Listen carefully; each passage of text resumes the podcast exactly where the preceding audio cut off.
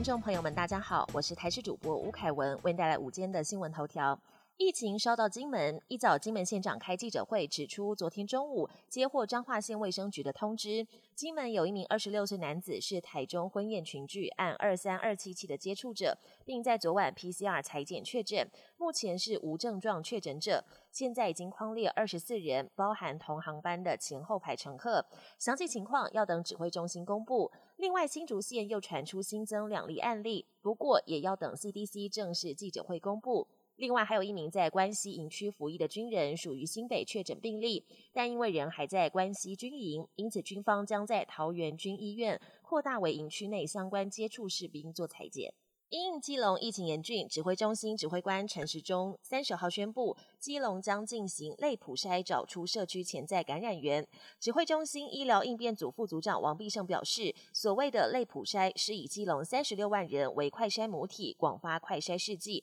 希望民众都能自我筛检1到3次。民众如果快筛结果呈阳性，则会要求民众立刻做 PCR 采检，确认是否确诊。至于哪些人需要快筛，王必胜表示，这一点要尊重基隆市政府，会再跟市政府讨论后宣布。基隆疫情严峻，指挥中心推出基隆36万人类普筛，以防堵疫情。有多位专家都说，类普筛就是普筛。台大儿童医院院长黄立明表示，两者的差别可能是筛检范围大小有所不同。此时以普筛来控制疫情手段正确，但 Omicron 变异株传播快速，病毒扩散出去，覆水难收，想借此阻断传播链已经有点慢，效果有限。台大公卫教授詹长全表示，限制活动是减少传播的有效方法，但在台湾不可能强制执行，建议指挥中心筛检要在一天内有结果，减少跨县市活动，效果才会好。国际焦点，俄罗斯入侵乌克兰迈入第36天，根据联合国统计，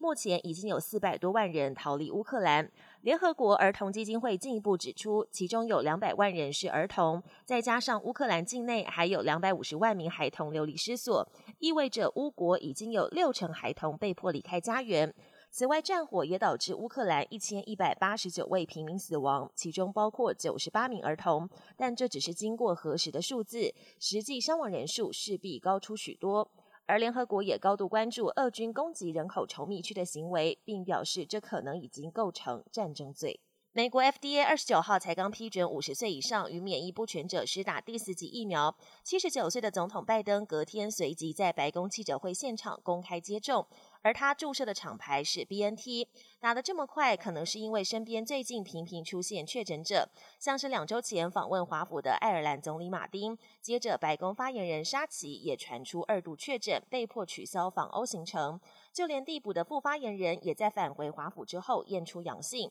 为了方便民众了解疫苗、口罩以及检测试剂等相关资讯，拜登接种之前也在白宫宣布，美国一站式新冠资讯网正式上线。Omicron 的亚变种 BA.2 不止在欧洲引发新一波疫情，还迅速扩散到美国跟亚洲。美国 CDC 估计 BA.2 已经占了1半以上的新增确诊案例，南韩的 BA.2 已经占了 56% 以上，日本当局更预估到了4月底 BA.2 恐怕会暴增到将近 100%。虽然 BA.2 的传播力更胜一筹，但目前证据显示并没有造成更严重的症状，不少国家也打算与病毒共存。本节新闻由台视新闻制作，感谢您的收听。更多内容请锁定台视各节新闻与台视新闻 YouTube 频道。